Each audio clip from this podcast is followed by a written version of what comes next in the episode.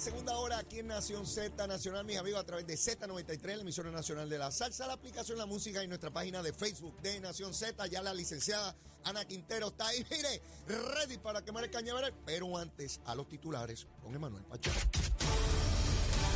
Buenos días, Puerto Rico. Soy Emanuel Pacheco Rivera informando para Nación Z Nacional en los titulares.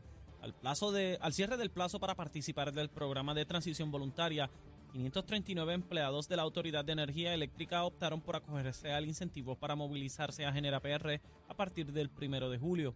El portavoz de Genera PR, Iván Baez, adelantó que la empresa anticipa comenzar operaciones con aproximadamente 600 trabajadores, una cifra distante de los más de 800 empleados que actualmente laboran en las plantas generatrices de la Autoridad de Energía Eléctrica. Por otra parte, el gobernador Pedro Pierluisi dijo ayer jueves que favorece un recorte del 50% de la deuda que tiene la Autoridad de Energía Eléctrica como resultado del plan de ajuste de la corporación pública, una propuesta que impulsa la Junta de Supervisión Fiscal y que debe ser ratificada por la jueza federal Laura Taylor Swain. Por otra parte, la Fiscalía Federal anunció ayer jueves el arresto de dos personas acusadas mediante pliegos de un gran jurado por la construcción ilegal y depósito de materiales prohibidos en aguas de la Reserva Nacional Estuarina de la Bahía de Jobos en Salinas. Según el jefe de la Fiscalía Federal para el Distrito de Puerto Rico, William Stephen Muldrow, los detenidos por el FBI el pasado miércoles fueron identificados como Luis Enrique Rodríguez Sánchez y Pedro Luis Bones Torres, quienes presuntamente violaron la ley de agua limpia y la ley de ríos y puertos de los Estados Unidos. Hasta aquí los titulares, les informó Emanuel Pacheco Rivera. Yo les espero en mi próxima intervención aquí en Nación Z Nacional, que usted sintoniza por la emisora nacional de la salsa Z93. Que venimos bajando, mire, chévere, aceleradamente. Nación Z Nacional por la Z. Y aquí comenzamos esta segunda hora. Besitos en el cutis para todos. Seguro que sí. Aquí está la licenciada y buena amiga Ana Quintero. Ana, saludos. Saludos a ti, a los muchachos y a toda esa gente fanaticada que tienes. Ay, ¿hay algo por ahí? Ah, hay algo por ahí. Qué bueno, Todo el mundo te escucha y nos escucha y pues me da mucha alegría. qué bueno. Y a mí también. Besitos en el cutis para todos. En, Son buenísimos. den- dentro y fuera de Puerto Rico, Así porque es. particularmente en esa zona este de los Estados Unidos, una cantidad de personas que nos escuchan tam- también allá. Ana, felicidades. Gracias. El domingo, el Día de las Madres. Gracias, gracias, gracias. Ese muchachón que te hizo mamá. Imagínate. Ya está hecho un manganzón, ya es Ah, un hombre, sí, ya es un hombre hecho y derecho, ya, hombre. ya no es el nenito aquí. No es mi bebé. bueno, para la madre siempre sigue siendo el bebé. Eso, eso es así. eso es Oye, así. este, la- las que son madres, no solamente por, por la vía pues natural, sino también hay muchas mujeres que han adoptado, hay Lo- muchas mujeres que han criado familiares. Oye, esa decisión sí que es fuerte sí, sin y yo las admiro. Uh, enormemente. Las admiro y, y de verdad agradecimiento porque esas criaturas que tú eliges, Exacto. que vas a cuidar, ya sean familiares, ya sean que no los conozcas, es una decisión de vida muy buena y es una entrega tan total que yo te diría que es más de las que parimos. De, de verdad que, que es algo, es algo maravilloso. Eh, la madre, uno quiere muchísimo a su papá, ¿verdad? Sí. Pero hay algo tan especial con la una mamá. conexión. Sí, es algo. Y, y Hmm. pienso que tiene que ser así porque uno vivió dentro de su mamá. tú sabes, Claro. una cosa espectacular, ¿no? Este, y uno estuvo ahí nueve meses. Este, y, y ese apego, uno, yo lo, lo, lo viví y ahora lo veo con, con mis hijos. Yo iba donde mami, porque mami era mi abogada. Y mami era mi interventora. Esa es la que va a la escuela y y- vete ahí. y, e iba donde papi también, no, pero mira, aquello, Ajá, lo este, otro, no, toda la cosa. no. Cuando Eh, tu papá se ponía fuerte, sí. él no va y Eh, no le voy a y dar. mami Y él- seguía ahí poquito a poco. Ablandaba, y- ablandaba la cosa. Y yo iba donde mami le decía una cosita. Pues ahora mis hijos hacen lo mismo. Sí, Van donde sí, Zulma. Y mira, papá, qué, lo otro. Y Leo ahí serio, no, No, no, que serio ni serio me convencen. Olvídate de eso, no, no hay break. No, olvídate de eso. No, cuando vienen en grupo, cuando vienen en monche me dan una pela. Tengo que tener cuidado. Y tú tienes una tribu, y tú tienes tu tribu ahí, pues son tres. Pero de verdad que la, que la pases bien, que la pases muy bien el domingo. y es el deseo que tenemos para, para y miren, esto no es cuestión de regalos, esto no es cuestión de esto. Mire, si hay que ir a la playa, vamos a la playa. Yo voy, pa- yo voy para la playa mañana, yo empiezo mañana. Así. Sí, sí, yo dije que yo quería ir a la sol. playa, coger sol. Eh, y es un ratito que tú compartes con tu hijo eh, eh, tranquilo, Sí, sí, eh, no en la casa. No se dejen que, que la dejen en la casa, que tienen que cocinar, fregar. No, No, no, no, no. no, no, no, no puede pasar. Eso que viene todo el mundo para casa a disfrutar. No, no, no, no, Digo, vamos a disfrutar fuera. Hay, hay, hay madres, yo conozco un montón que dicen, no, no, ese día yo le cocino y yo quiero que venga toda la familia porque, porque disfrutan prepararle la comida a toda la familia. Esas son las menos que están quedando ahora. Bueno, yo no sé si son las menos, pero, pero conozco muchas. Por lo menos yo me liberé de eso. yo tenía ese concepto hace unos años atrás, pero ya decidí liberarme. Bueno, bueno, pues de verdad que sí. Mira, Ana, ayer el, el- el jefe de la Fiscalía Federal anunció el arresto y el encauzamiento criminal de dos personas que depositaron relleno y estuvieron haciendo intervenciones ilegales en la Bahía de Jobos, por allá abajo en el sur de Puerto Rico. Es el primer caso que, por lo menos reciente que yo recuerde, de este tipo de intervención. Todos sabemos lo que ha estado ocurriendo en esa zona y debo entender que serán los primeros, pero no van a ser los últimos, porque es evidente de uno visitar aquello que más personas incurrieron en conducta criminal, porque todo esto está regulado federalmente. El área de mangles, eh, áreas reservadas. Este, ¿Por dónde tú crees que si va a seguir esto? ¿Cómo tú crees que, que va a ir la cosa? Pues mira, yo creo que esto, eh, yo soy defensora, a mí, oh, la cuestión del ambiente, este, yo soy defensora de la naturaleza, vamos a decir, Mm. me encanta, me encanta la playa, me encanta el campo, eh, y te tengo que decir, si a ti te dan unos permisos, y lo digo no solamente ahí, porque la gente cree que todo hay, el ambiente, la zona que hay que, que hay que conservar. Yo te voy a dar muchos ejemplos a nivel urbano. Ajá, Ha- Hacen una urbanización sí. y corre una quebrada, ¿verdad? La urbanización, cuando te la entrega el urbanizador, dice que tu pared es hasta esta distancia, porque hay que dejar uno, una distancia. Por ejemplo, si es una ribera de una quebrada o de un río, es una, una faja que tú tienes que dejar para cualquier circunstancia que se la delegaron ya los municipios, puedan entrar por ahí Sí, una para servidumbre. una servidumbre Mm. para los municipios, eh, limpiar, eh, si se hay inundación y todo este tipo de cosas. Sí. Pero la gente en esa franja, ¿y qué hacen? Piscina, extienden la casa para que se vea una mansión. Entonces después pasan las cosas y entonces el gobierno es malo, no nos ayuda, dañan la vegetación, dañan el hábitat de los, de los animales, ¿verdad? Que, que, que discurren por, por esos ríos y quebradas. Pero la gente no le entiende. No, es que esto es mío, yo lo limpio. No, señor, es de todos nosotros. Sí, tú, tú quieres que estemos conscientes Claro. de que el elemento del ambiente no es solamente una zona de reserva, este, una gran recurso natural que veamos, es incluso donde vivimos, en nuestra, vivimos, nuestra casa, en nuestro condominio, en el barrio, en la parcela. Oye, hay gente que ven pequeños laguitos. O en, mi, en mi época mi abuela decía que eran ojos de agua. Ajá. Y habían, este, hacían este, hasta pozos y demás antes. La gente los tapa para seguir construyendo. Entonces la gente cuando vienen las tormentas, vienen las situaciones, te hacen del cambio climático, todo esto afecta a nosotros. Pero todo el mundo ve problemas ambientales allá en el sur, lo que pasó ahora. Pero sépanse en que esto, los federales, si ya se metieron en esto, sépanse en que van a seguir subiendo, del sur van para el norte, o para el este y para el oeste, y no solamente porque están creciendo en los lados, es que nosotros tenemos que conservar la naturaleza que está alrededor de nosotros. Cuando se hace un urb- fíjate que cómo son las construcciones formales versus las informales. Porque las formales, un urbanizador tiene que sacar 20 mil permisos, tiene que decir cuánto va a rellenar, cómo lo va a hacer, de qué manera lo va a hacer, hasta dónde son los lindes, etcétera. Las informales, que yo no digo que son malas ni nada de esto, pero tienen que también velar por el ambiente. Y hay gente que se molestan, por, y vamos a dar ese ejemplo de, de, de Bahía Jobo, se molestan, no, porque yo tengo que construir, porque yo tengo derecho a tener una casa. Señor, está matando el ambiente. Y esto lo digo por esta gente ambientalistas que se tiran a, a protestar, que tienen su fin bien para la sociedad.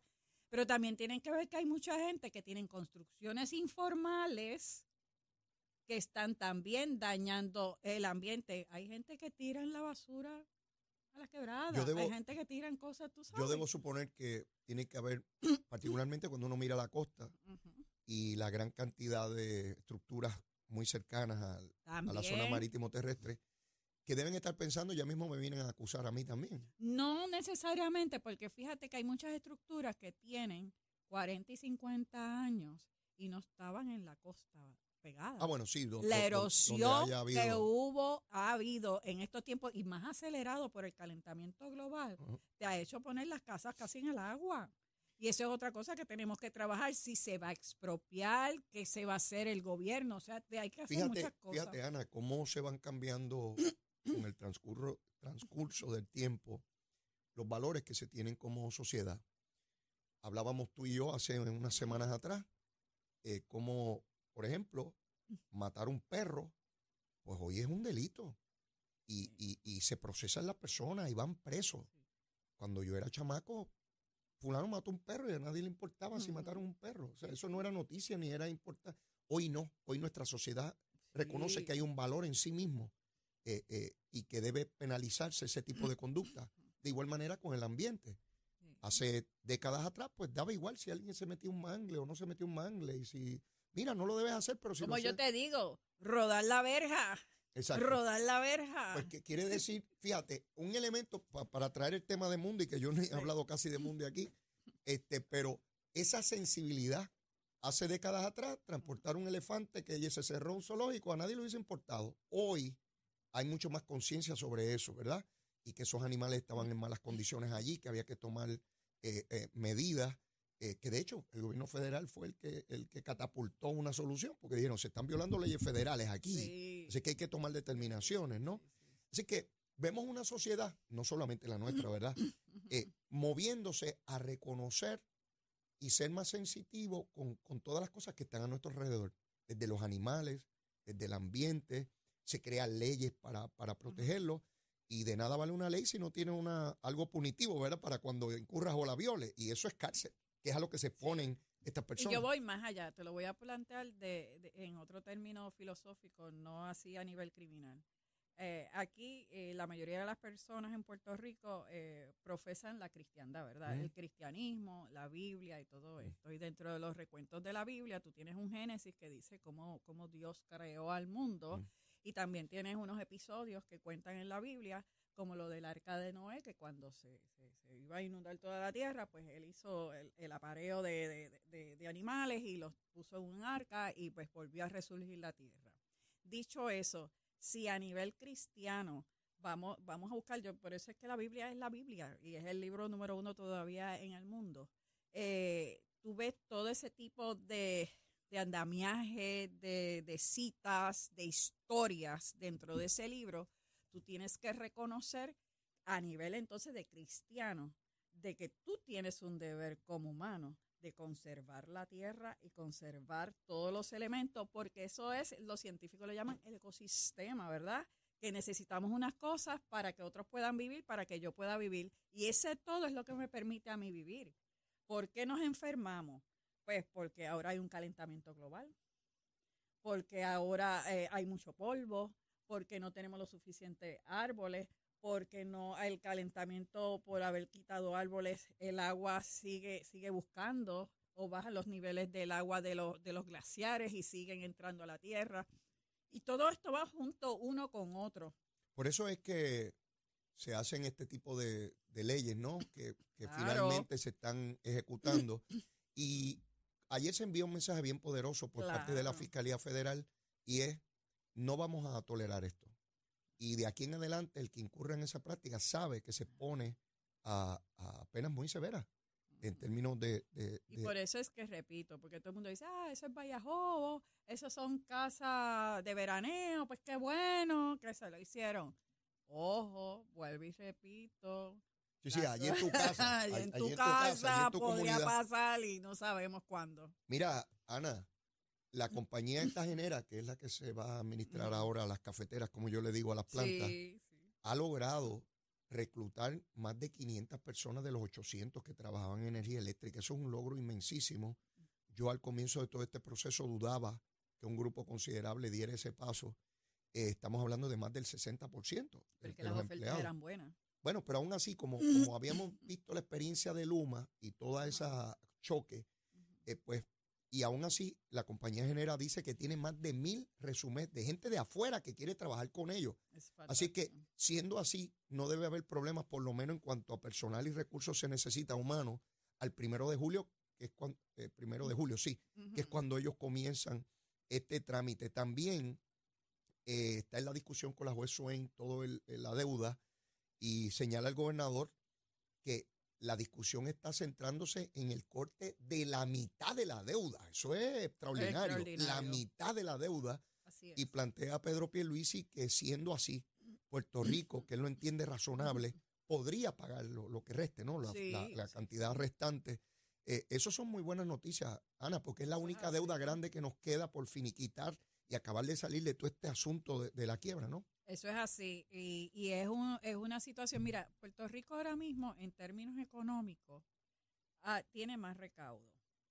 Han venido más fondos federales a Puerto Rico por las diferentes circunstancias. Eh, hemos tenido eh, un desarrollo económico sostenible. Aquí el desempleo prácticamente no existe. Existe personas que no quieren ir muchos a trabajar. 6%, el número más 6%. bajo en la historia en la de Puerto historia de todo Puerto Rico. O sea, estamos viendo una isla súper saludable donde el ojo de mucha gente quieren venir para acá. Que hay sus situaciones como en todos los países. Pero a nivel de Puerto Rico, cuando tú ves la historia de Puerto Rico en términos económicos, yo creo que estamos en el mejor momento. Bueno, en me, decía Sheila Anglero, que tiene una participación aquí todos los viernes, que la próxima semana el gobierno se propone ir a, a los mercados de inversión a plantear la, la situación que tiene Puerto Rico ahora para que vean Que que podemos la, entrar. la quiebra está quedando atrás, cómo están las finanzas de Puerto Rico, cómo están los recaudos y cómo comienza un proceso de salud luego de huracanes, pandemias y temblores, porque a nosotros nos cayeron las siete plagas de Egipto. Así mismo.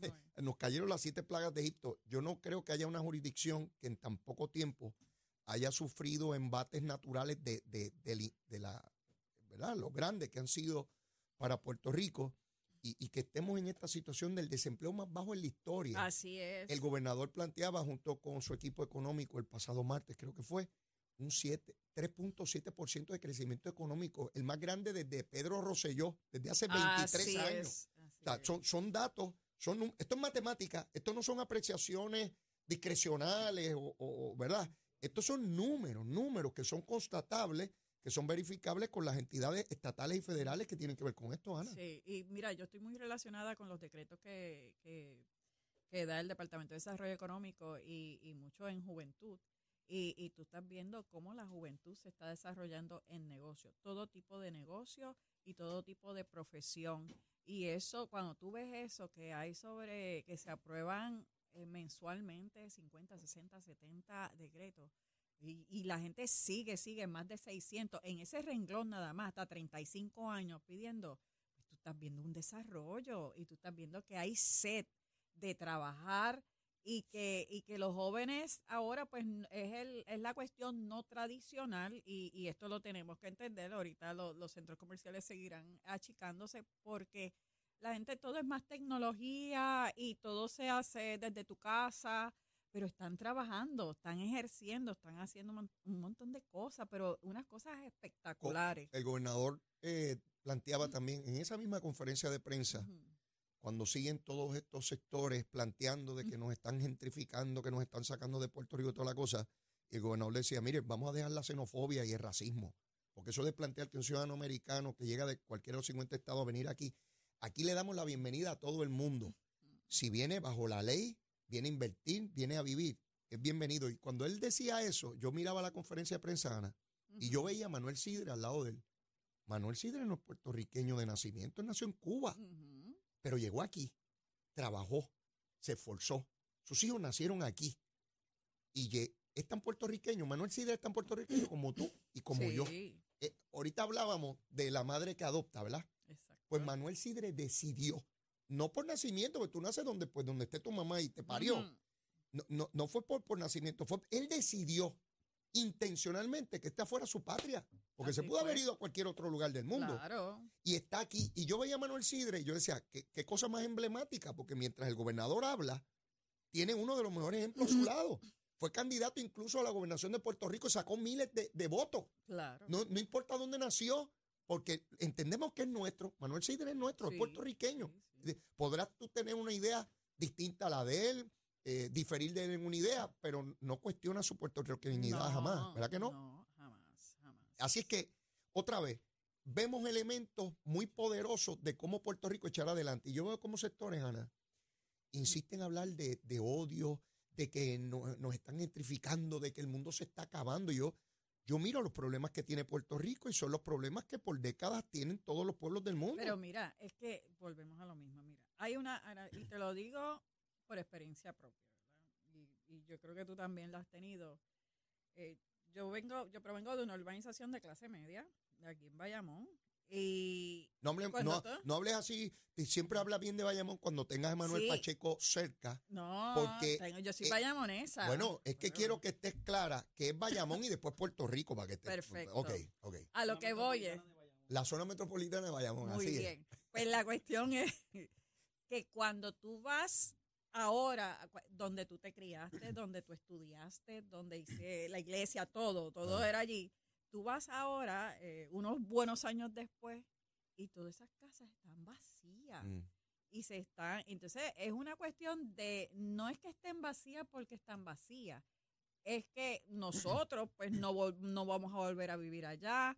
Este, eh, no nos Murieron estaban murieron, murieron nuestros padres, pues, por lo menos mi papá murió, mi mamá está en un hogar, este, pues ya la casa está vacía, para darte un ejemplo. Eh, ¿Qué hacemos con esa casa? Pues hay muchos que los hijos viven fuera de Puerto Rico.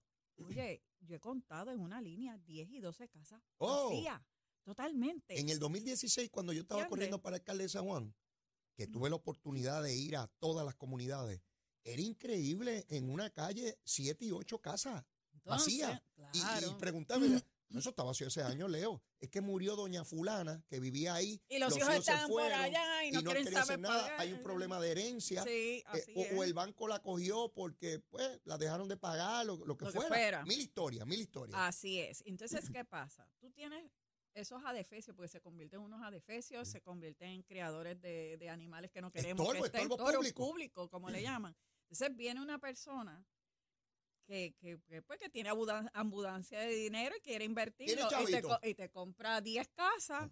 Pues, pues no te es estás gentrificando.